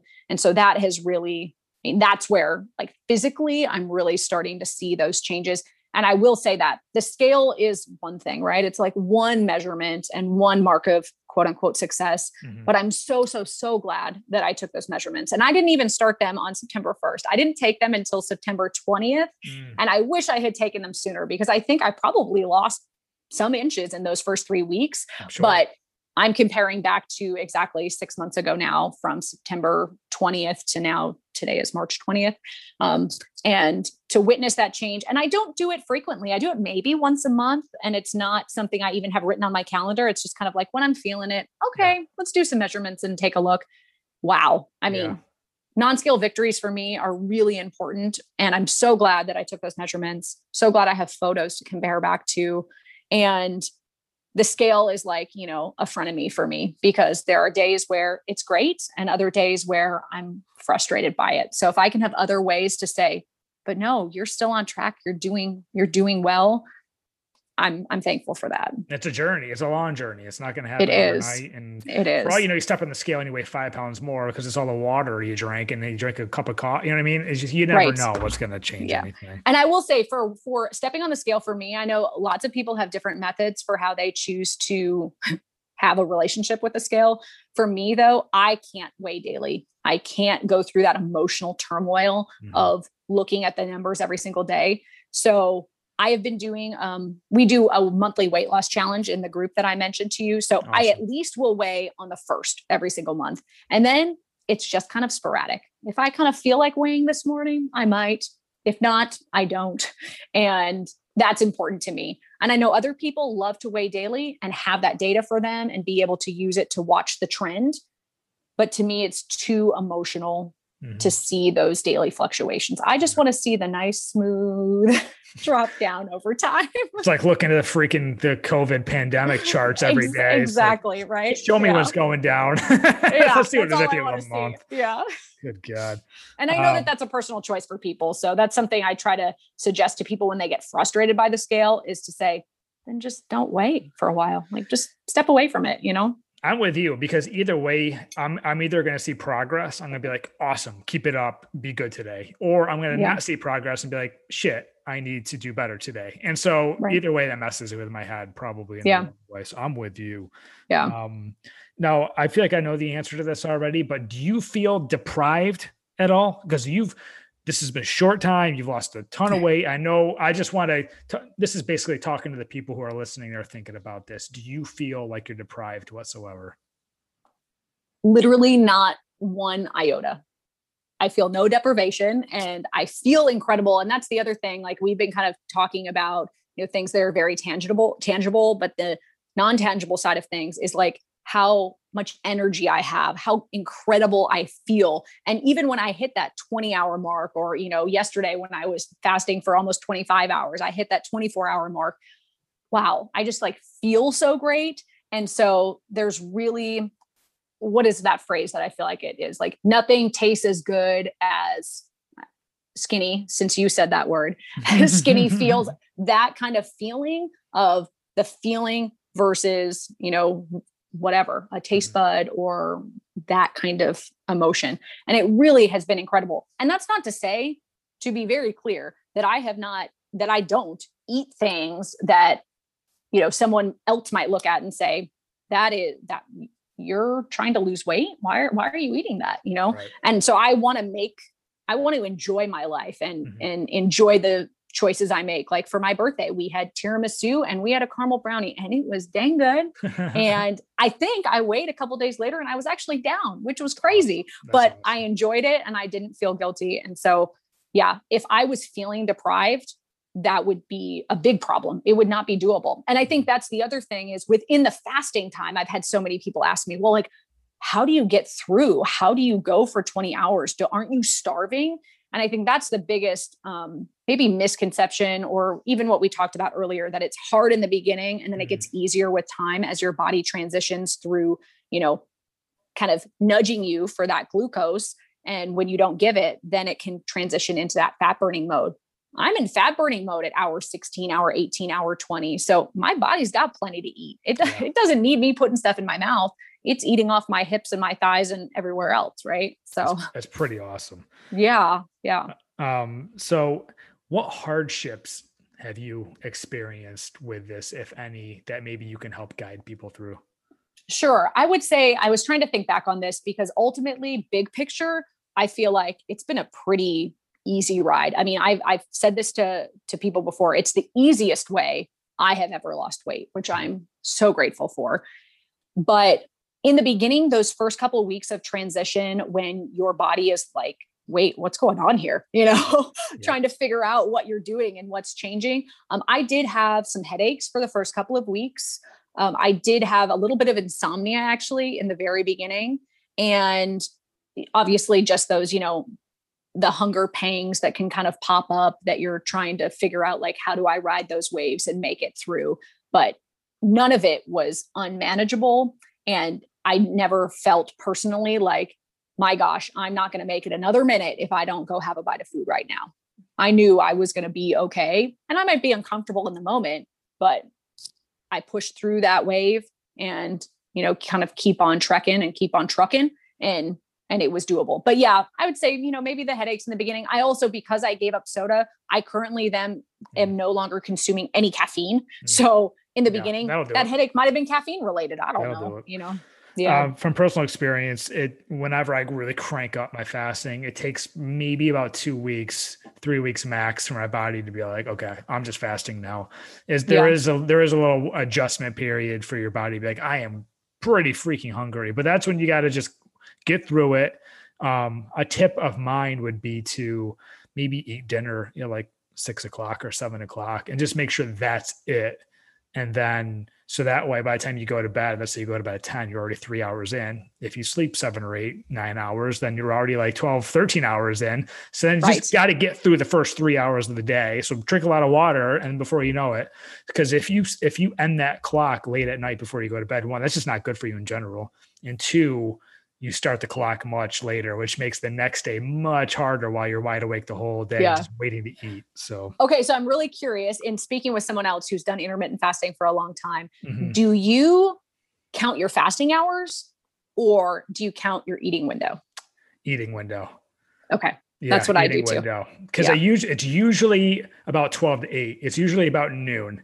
And sometimes like it is, it's definitely more difficult now that I'm working from home, because sure. it is right there. Whereas if I'm at work, a lot of times, so I have two dogs. And so a lot of times, like what I would do at work is come home on lunch and take them out. That's when I knew I would eat. So I could not take a lunch until noon, come home. And that's when I would eat. I would not bring any yeah. food with me or nothing. That's it. So maybe just like a black coffee or something. So that was like another hack. It's like, don't bring food. If I don't want to eat, don't bring food to work. And then exactly knowing that as soon as I like got on my meeting or whatever, that I could take my dogs out on lunch, that's when I would make a lunch. So yeah, and then be okay. if, if it's around twelve, twelve thirty, then I keep an eye on that. And I know about like eight, eight thirty. Um, and we keep in mind, people like who are listening, you don't need to be down to the minute. Like if it's like, exactly, you know, a few minutes late, a half hour late, whatever, that's fine. Like I said, you can start tomorrow. It could be more strict tomorrow if you want. Not that big of a deal. The general idea was already accomplished, you know? Absolutely. And that's something that I've tried to explain uh, to people who ask me questions about the nuances of their eating window versus their fasting length when they're, especially in those first few weeks, is that it all averages out, right? Whether you yeah. say, I'm going to fast eighteen hours from this moment I took my last bite down to the minute, or you say, tomorrow, my eating window is going to be from X to X. Over the course of that week, it all averages out, right? It so really even the does. day where I did a twenty-four hour fast, the day before we had actually shifted, I shifted my window early by like four hours, which is pretty unusual for me on a work day. But when I started eating, I think I'd only been fasting seventeen hours. We, I ate within actually only an hour and a half window that day. And that's when I closed early and ended up going twenty-four hours until the next day. And I had the flexibility and the freedom to do that and didn't feel like I was, you know, cheating or making a change that was going to hurt me. It's really that flexibility has been so vital for me of intermittent fasting, is to say, I can make this work for me, right? And then if I go on vacation, or if I have a late meal one day, or, you know, the other day we wanted to eat three and a half hours earlier than I normally open my window. And I said, yep, I'm going to yeah. do it. Yeah. And it was okay. You yeah. know, mm-hmm. it yeah. is okay. And just like, I, I love talking about hacks and the way people get around things. Another hack that I have is sometimes like if I'm nearing the end of my window, it's like, I am freaking hungry. That's when I honestly do something. Like I would take the dogs out for a walk. I will go run an yeah. errand. I, maybe I'll go run a couple miles or something like that. Because if you are doing something, you can't be eating. You're busy. Yep. You're not even thinking about eating anymore. And when you get home, you can really enjoy it that much more than you just accomplished it. And plus the feeling of accomplishment is even better, you know? Yeah. A hundred percent. And when you hit that wave of hunger and then you're kind of on the other side of it, I think you mentioned this earlier, you get that kind of, I feel this sometimes where I'm like, I feel, maybe I feel kind of empty, right? Like physically empty, but you also kind of feel that energy of like the fat burning, like, you know, yeah. that you get that extra little boost. Like the other day I ended up having um, an impromptu meeting that went long. So instead of eating at the twenty hour mark, I didn't eat until twenty-one and a half hours. And at twenty-one and a half hours, was I hungry? Yes. Was I starving? No. Mm-hmm. And I knew I just got ninety extra minutes of fat burning that I wasn't planning on. And I was like, well, that's a win, you know? Exactly. And that, that's yeah. one of those things that helps even out. So over right. the week, if you eat early a few times, it's just like, what, I already made up for it, you know, not that big exactly. of a deal. It's just, yeah. I can't express how like liberating this really is. And it's not a diet. It's just a lifestyle change. And it is, you have to be strict, but it is easy to incorporate. It's not right. limiting yourself to two, three, four different kinds of meals per week. And that's it. Like you're not, you know, that's no fun. You're still living your life. You're still having yeah. fun eating. one hundred percent. Within a certain window. That's it. Yeah.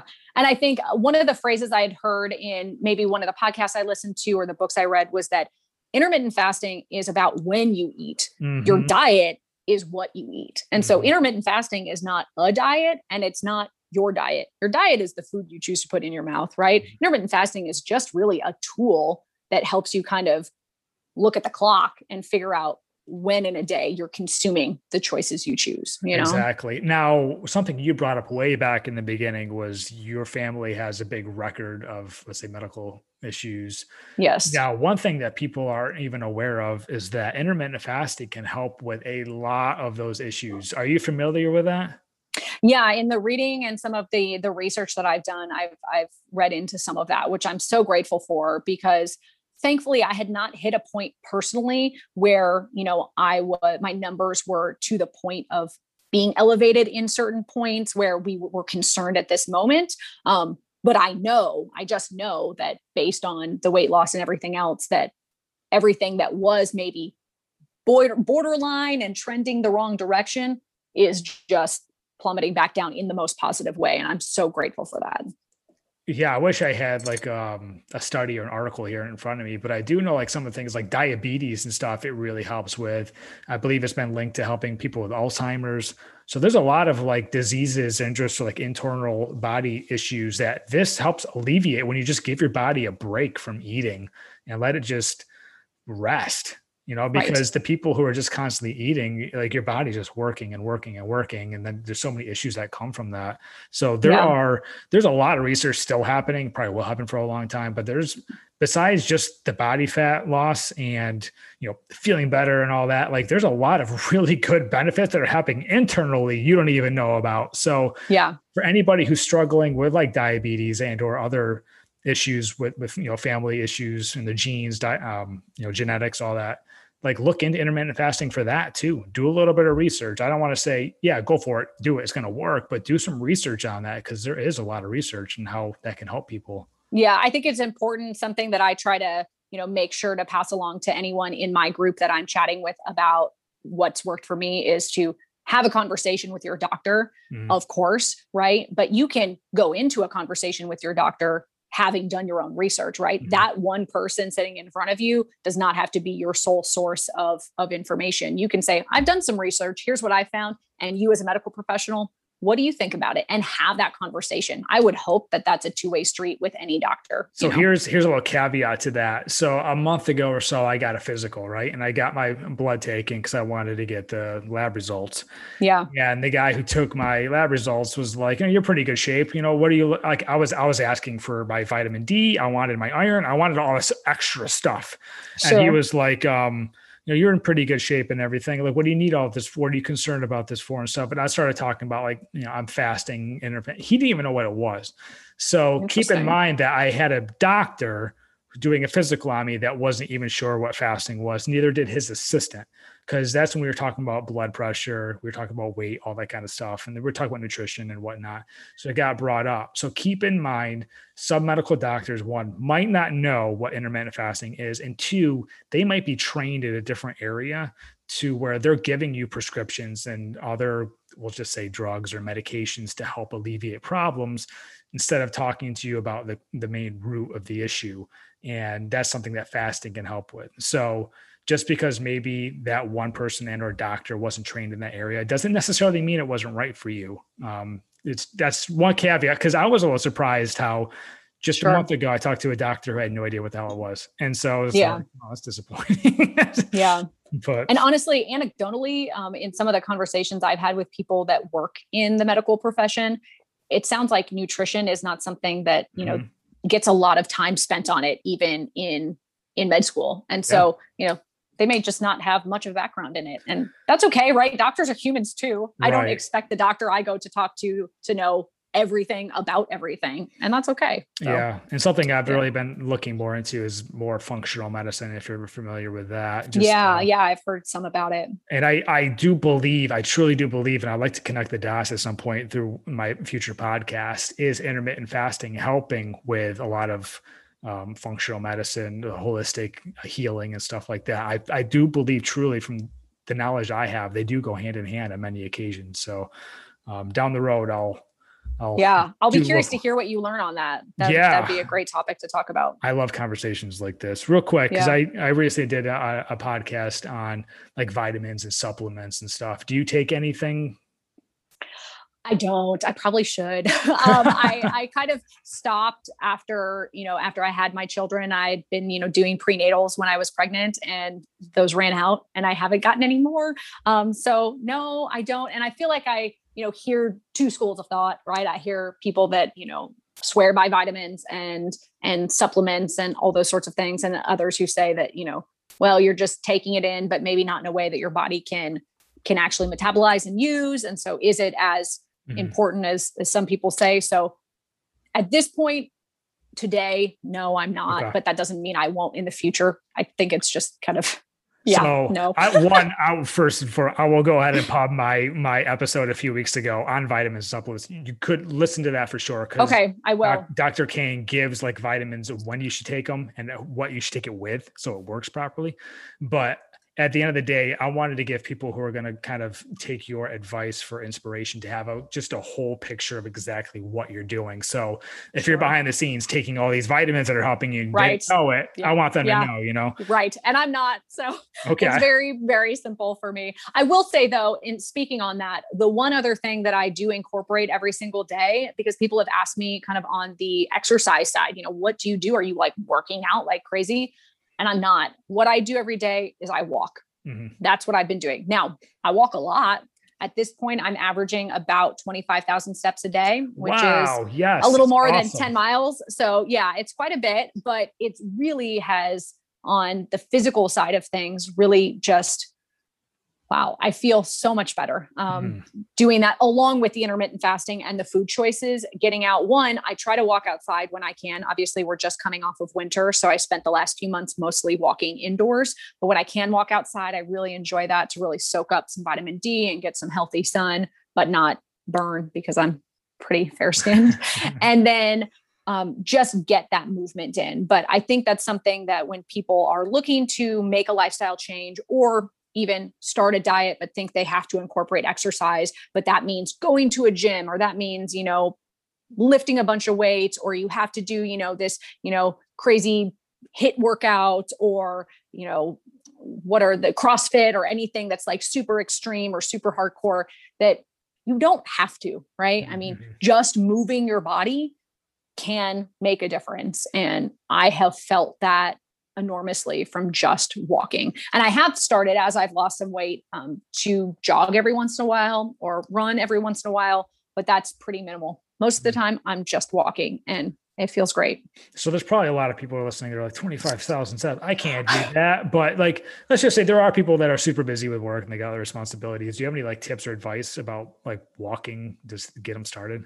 Yeah. I mean, to me, I would say just like with intermittent fasting, right? You may be hearing me say twenty-five thousand steps a day or fasting for twenty plus hours. That sounds like a lot. That's not where you start, right? Mm-hmm. Start off slow, set a goal for a thousand more steps tomorrow than you took today, at whatever number that is, right? Maybe you're only walking five thousand steps a day, two thousand steps a day, who knows? Get up and just move a little bit more. And actually, one of the techniques or tricks that I've suggested with intermittent fasting, when people have talked about in the beginning where they're struggling and hitting one of those hunger waves, is I say, distract yourself, whether that's drinking water or, you know, doing something else. And I've said, get up and walk a thousand steps, uh, then yep. see how you feel. Right. Yeah. And it's kind of a win-win, right? Cause you get more movement in and you can kind of get yourself through that, that ride that wave, so to speak, and then move on. And so I would say start slow and set attainable goals. And I did that with my weight loss, and I did that with my walking and all of that. And even with the no added sugar, right? I didn't say that's going to be forever. I said, that's going to be for thirty days. And so start small and don't feel overwhelmed. Even when you're talking about how much weight you want to lose, I've now lost one hundred five pounds from my heaviest, or fifty-six pounds in the last six months. On September first, was I thinking, okay, I'm going to get down to one forty-four. That's what I have to focus on? No, right. I was thinking about going from, I weighed in my first day, I remember the number exactly, two oh one point one. You know what my first goal was? To get under two hundred. Mm. You know, that was one point two pounds. Small victories. Like, that was my first goal. Exactly. Yeah. So yeah. It's like literally one step at a time, whether it's walking or weight loss or what you're eating, that makes the change. It's the everyday choices and the small choices you make that's going to get you there. Not the one offshoot day of enjoying something different or not hitting your step goal this one day. It's making the consistent choices and changes that gets you where you want to go. And there's something about the power of habit too, because after you start something one hundred percent for a few weeks, it just becomes part of your routine and you feel kind of like terrible without it. It's like, I got to yes. do this. And then like yeah. I was mentioning with a soda, like you give up soda for a few weeks. After a few weeks, you don't even want it. So you just got to power through those few weeks. And then giving up soda is probably going to yeah. help your health quite a bit. I'm so glad you brought that up because I think that makes such a big difference because we can have right motivation to do a weight loss journey also is something that I feel like comes in waves, right? At the beginning, you're super high, you're super pumped, you're ready to go. And then you start down and maybe you're not losing as fast as you want, or maybe you hit a bump in the road or wherever the case may be. And your motivation can wane. What gets you through those days of, you know, not being motivated is the habits you've built mm-hmm. because physically, your body is just now trained to do something different, right? I, for instance, in walking, you were, we were talking about walking. I don't sit down to watch T V anymore. I walk when mm-hmm. I watch T V. There so I have a stretch of about ten feet in my living room where I walk up five or six steps and then I reverse and walk backwards five or six steps. And, you know, when the Super Bowl happened a few months ago, I wanted to sit down on the couch and, and hang out and eat some chips. You know, that's what went through my mind. Last year, when I watched the Super Bowl, I sat down and I ate some chips and dip and I just kind of chilled for four hours. But I didn't do that this year, not because I was motivated not to. It was because the habit that had formed of when I watch T V, I walk. Mm-hmm. That's what made the choice and the change for me that day, as opposed to the, you know, the outside motivation, because the outside motivation comes and goes, right?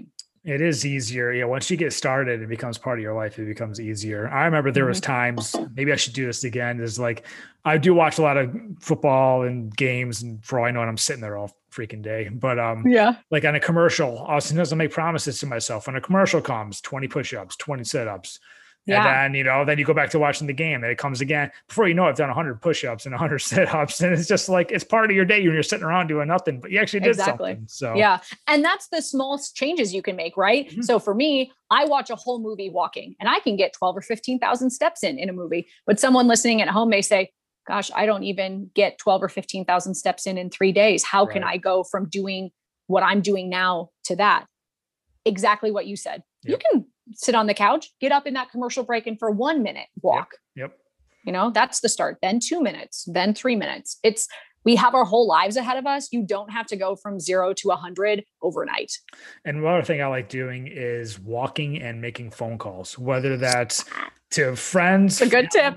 or whatever. Right. Yeah. And then it's like, mm-hmm. make the calls you don't want to make to your stupid internet provider and yeah. all those crappy utility bills you got to pay. Cause that sucks, but you're out yeah. walking anyway. So while you're on hold for twenty, thirty minutes, you might as well get in some steps anyway. So that exactly. That's a great idea. I also listen to podcasts or yep. music or whatever the case may be, but it's, yeah, really, it's such a great way to, you can multitask for sure. Yep. Well, I'll tell yeah, you what, Erika, awesome. you've, you've been super inspiring. I don't know if there's Thank any you. other part of your story you want to share. Um, but yeah. Let free. me, I had jotted down some notes earlier when we were talking about doing this. So let me flip yes, through real quick do. and see if there's anything else I wanted to kind of mention. Cause you have quite um, a following, so they're all waiting to hear.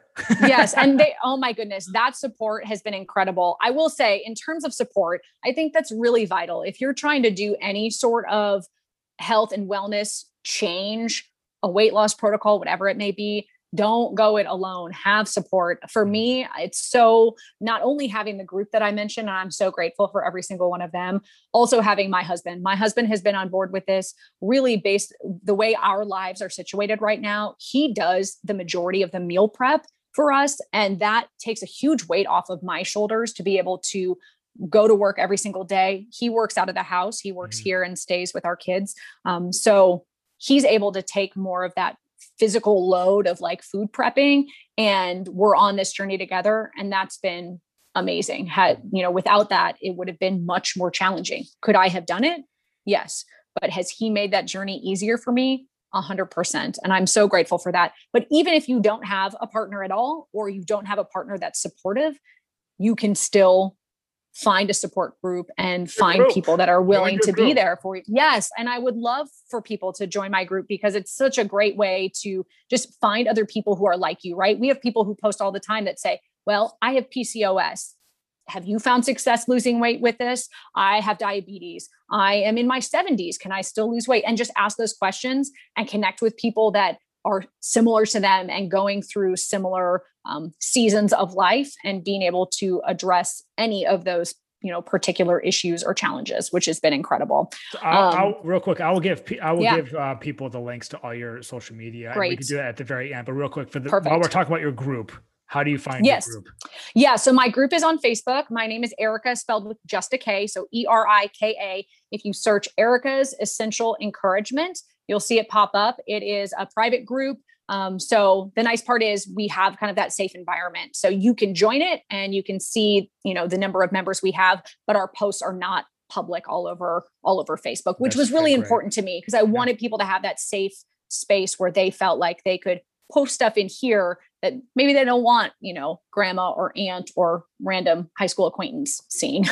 Yeah. And you and can, I mean, obviously me. you can lose weight on your own if you're doing that's great, but accountability and having an accountability partner and partners, yes, that helps so much. Exactly. That's, when you're having a bad day, to like get your ass out of bed. And then this vice yeah. versa, when you're ready to go and they're not, get their ass out of bed. That's exactly. Cool. And we have a monthly weight loss challenge that we've been doing since I started that group. So every month since back in July of twenty nineteen, we have a monthly weight loss challenge. We just in the last couple of months started a weekly step challenge, which is really fun too.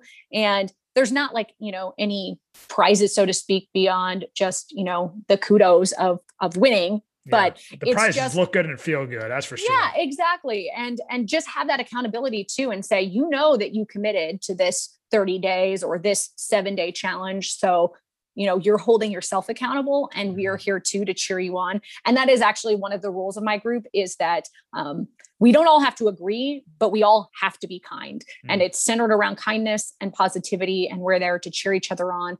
That doesn't mean we all agree on everything, or that what works for me will work for you or vice versa, but it's not going to be a place where negativity is allowed, because I just, there's too much of that on the internet. So yeah. in my space that I curated, it's not happening. Good.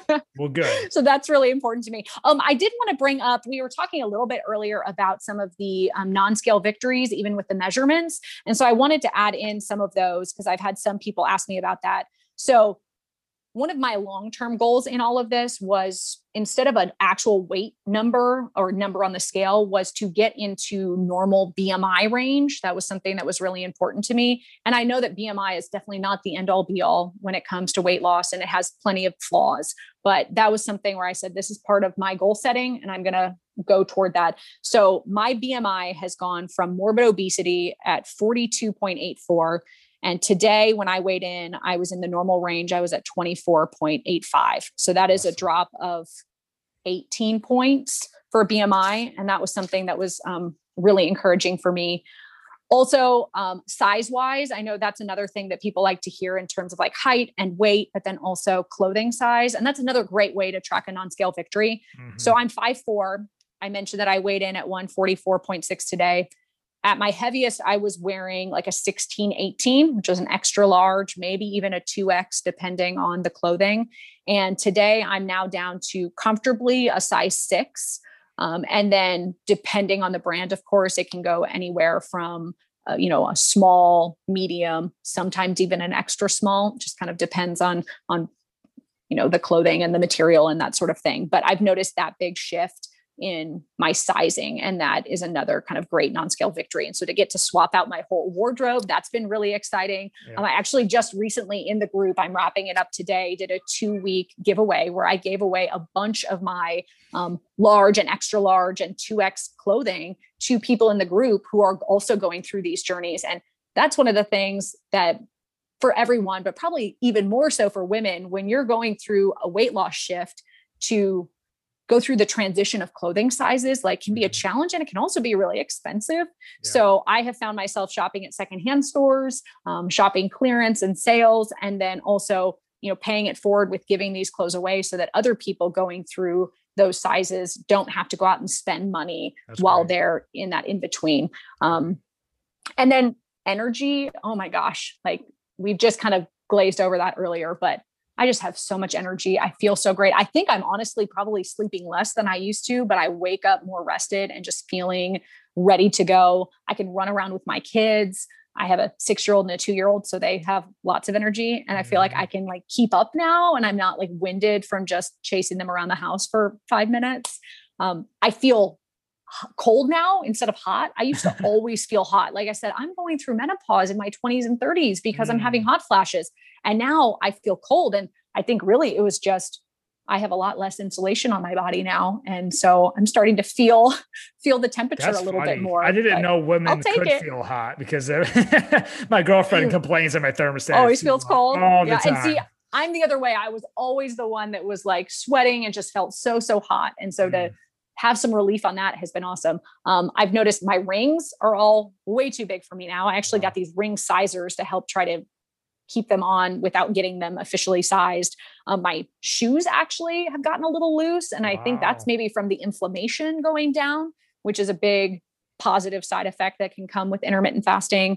Um, let's see. Oh, and I obviously, because of my, um, waist size, had to buy some smaller belts. So you can really see the changes when you have those kind of like tangible things sure. in front of you, where it's like, wait, my belt used to be this big and now it's this big, or whatever the case may be.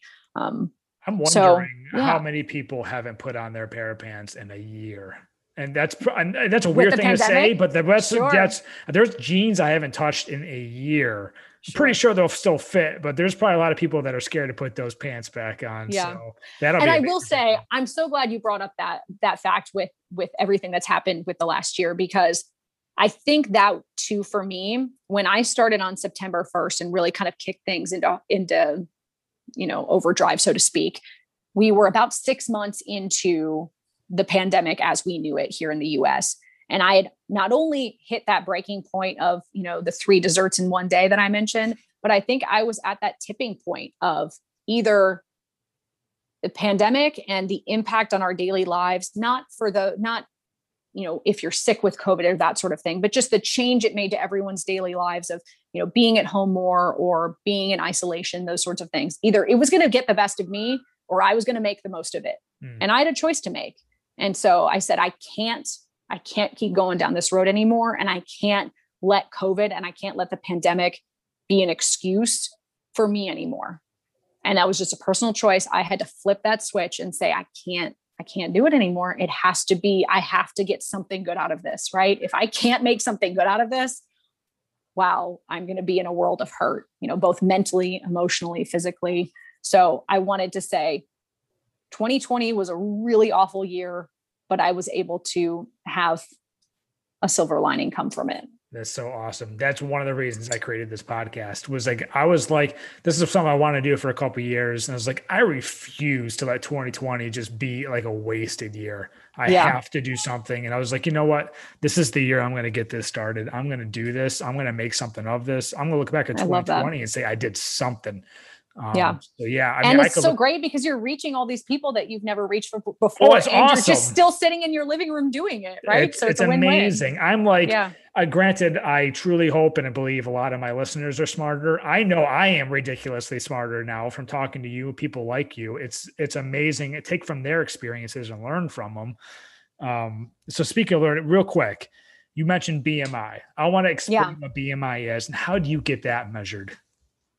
Sure. My understanding of B M I and is very small, but my understanding of it is that it's just a ratio of your height to weight mm. and that it really doesn't have much more factored into it than that. So of course that has so many things that aren't taken into account, right? Whether it's your, um, your body size, right? Like your bone structure, or, you know, someone can have a lot of muscle on their body and that can weigh more than fat, blah, blah, blah, blah, blah. So it's definitely not perfect, but it's something that is just a chart out there that can show you that, you know, if you have a weight between this range and this range at your given height, that you're considered obese or morbidly obese or overweight or normal. Mm-hmm. And so that's what I looked up. And again, I don't pretend to be a proponent of B M I as something that you should say, this is going to be the only thing I shoot for. It's just another tool. How do you measure that? Um, honestly, I just go to a B M I calculator online, but there are charts that you can find that will take your height and your weight and they intersect within okay. your segment. Okay. See, the thing I love about this podcast is I love being the host because I get to ask all these questions. There are yeah. no, no stones unturned at the end of these I love conversations. It. I love it. Cause I'm thinking of people probably listen, like I can do this. I can do this. What B M I? What's that? I don't know what that is. Right. And then they don't. Yes. And, and we, I didn't even say if I know it, don't even know if I said what the acronym is, but it's body mass index. Mm-hmm. Mm-hmm. So yeah, I guess I should be more specific. No, I, but you know what? That's one of the reasons I started this because I yeah so many questions I have after listening to other people's podcasts. It's like I still have these questions. Now yeah. I get to ask them. We get yeah. what's in your smoothies, what's in your pantries, what are you eating? Like I get yeah. all the good details. So this I love is great. It. And I feel like you laid out a roadmap that people can actually use to follow. You don't have to follow to a T. But right. I think we have a pretty good outline of how someone can get started and be consistent with it, which yeah. is exactly what I wanted to do. And I think what's important to remember is that really the simplicity of it. You can start, you know, if you're listening to us right now and you're eating, you can start after your last bite of food today. It's that simple. You need nothing else, mm-hmm. right? You need nothing else. You stop eating and then you're in your fasting. And then you start eating again the next day. You eat, so you fast, you eat. Um, and, and I'm a big proponent. I know I brought that up, but a big proponent of the, of the clean fasting. I think that's, you know, really important. Obviously there are different schools of thought on that, but mm-hmm. from the research I've done, it seems like that is, um, that's, that's the way of fasting that, that works for me. And that I think, you know, makes the most sense for most people. Exactly. Um, again, I'm not an expert. That's just my two cents. But I mean, I was just going to say that it's kind of, it is what you make out of it. You know, if you're going to start fasting and you want to still eat hot dogs, pizzas, and burgers all the time, sure. then, I guess you can do that. There might be some benefits from it, but if you really want to make a lifestyle change, come on, eat healthy too, you know, like be a little more conscious of what you're putting in your body and then you'll really start seeing the results. Right. And I think it, I definitely believe that it is so much more than just calories in, calories out, mm-hmm. but, you know, food choices and, you know, the nutrients that come from those foods obviously still matter, right? Yeah. That still is something that you have to keep in mind. But on this, on the other hand, right, a hundred calories of broccoli and a hundred calories of Skittles are not going to give you your body the same mm-hmm. thing. And mm-hmm. so it's not just that simple. But it's also something to, to take into account. But yeah, you had asked about deprivation earlier. And I think that's so important to remember because seriously, for the last, I think two months, we have had tacos every Sunday night. And these things are like amazing tacos with like, you know, rice and beans and lettuce and cheese and all this delicious stuff.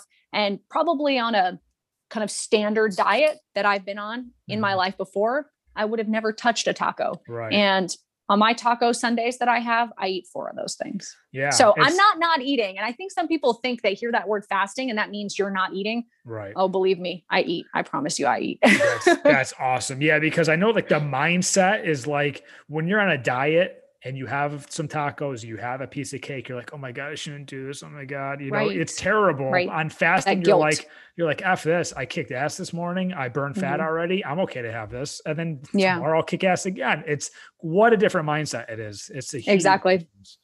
Yeah. And it's one day at a time. I really like to look at it as simply as that. Like what I did yesterday doesn't matter. What mm-hmm. I do tomorrow doesn't matter.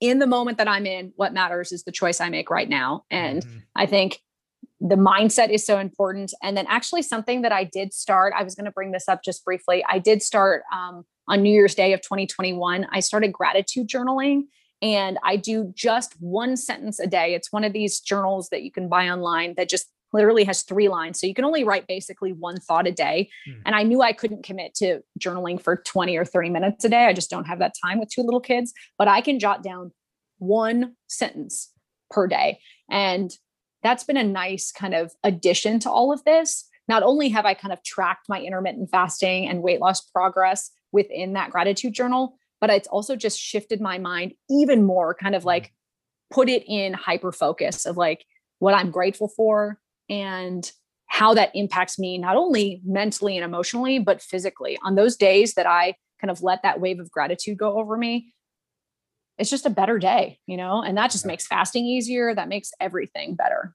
This is awesome. Cause I see like your day is filled with progress and positivity. And yes. that's every day. If you can stack that every day, wow, what a, it's a great week. It's a great yeah. month. And then yeah. it's like a great year. Yeah. That's honestly, one hundred percent. It's, it's your mindset. That's awesome. Yeah. That's so and to great. be clear though, there are days that are tough. And actually just a couple of weeks ago, I used my group and I posted in there and I said, I'm having a tough day. Mm. Can you share with me some words of encouragement to lift me up? Mm. And so many people were so gracious with their time and wrote messages to me in that thread. And then a few people actually said, thank you for being vulnerable and showing us that, you know, you are not always, you know, perfect and bubbly and perky and positive all the time, you know, and I'm not. One of the ways I describe myself in the about me section of that group is that I am a perpetual pessimist. So to be positive is an active choice I have to make every single day. And there are days that I can't choose it. I like, it's so hard for me to choose it. It's a challenge, mm. but it's something that I'm working on and I'm building and growing every single day. And I do think I have more days where I'm positive than I am pessimistic now, awesome. but that's, so that's awesome. been a big shift. And that's not something that comes naturally to my personality. Mm. So I think that's something to remember, that all of these are choices, right? You don't have to be naturally positive. You don't have to be naturally driven, right? Or motivated. You can find those from different sources and bring them in, but you have to make the choice, right? The choice is yours. Mm-hmm. You have to flip the switch, mm-hmm. but everything else is, you can find it, you know? Well, thank you so much. I mean, now I'm going to thank you for being vulnerable. So thank you. Yeah. And I honestly, like, I've learned so much from this. I'm sure the listeners will learn so much from this. I hope your followers learn so much from this. They're going to know so much about you. I and appreciate it. Now they know the details, you know, yeah, like I'm really hoping, gritty, right? Even if they take like what's in your smoothie and they don't take anything else from this, like that's probably going to help someone be healthier. So any, all these little breadcrumbs you kind of gave them throughout your day and what you yeah. do can be super helpful to anybody listening to this. So that well, was. Well, thank you, Ryan. Awesome. I super appreciate your time. I'm glad that you reached out to me. And yeah, me that's too. Been one of the most incredible parts about this journey is interacting and meeting people that honestly, I probably never would have met otherwise, one hundred percent. Whether it's in this group or from sharing my journey really out there publicly on my, on my different pages has been really great. We've, we have both met each other and awesome other amazing people just by putting ourselves out there and being vulnerable. So I highly yeah. recommend that for people too. I know it's scary, but it does pay yeah. off. Pretty yeah, old. It's a leap of faith. And you might get some haters along the way too. And that's okay. You just brush them to the side. Use so. it as motivation. Yeah. Just like, exactly. I'll show you. Exactly. Yeah. Well, real quick, before we let you go, where can people find you and follow your journeys? Sure. I know we haven't really talked about it much, but my job is as a T V news anchor. And so I have a professional Facebook page that I post on, not only about news, but I also share about my family, about my weight loss journey, lots of different things there. So you can search Five News, just the numeral five, and news is all capital. Five News, Erika Thomas. And that's my professional Facebook page.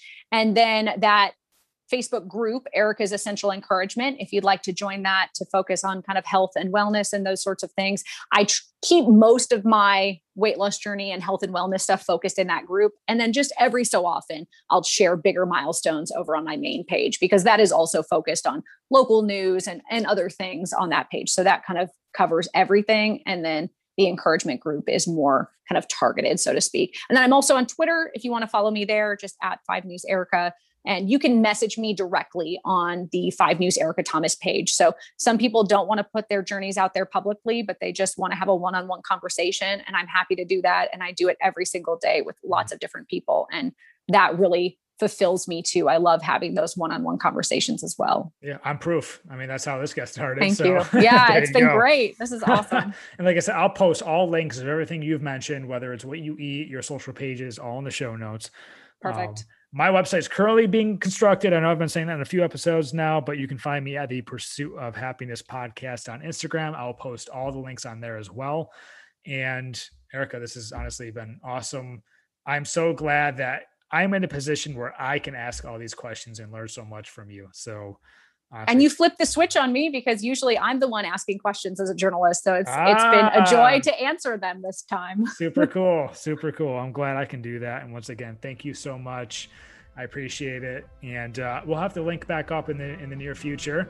And we'll have to do this again to kind of see maybe what kind of tweaks or changes and how you're doing and how your journey's still going. So I would love that. My year anniversary will be in September. So maybe we Let's can set it. that as a target date. Let's that would it. be great. Let's thank you it. for your time, Ryan. I appreciate it. Erika, thank you so much.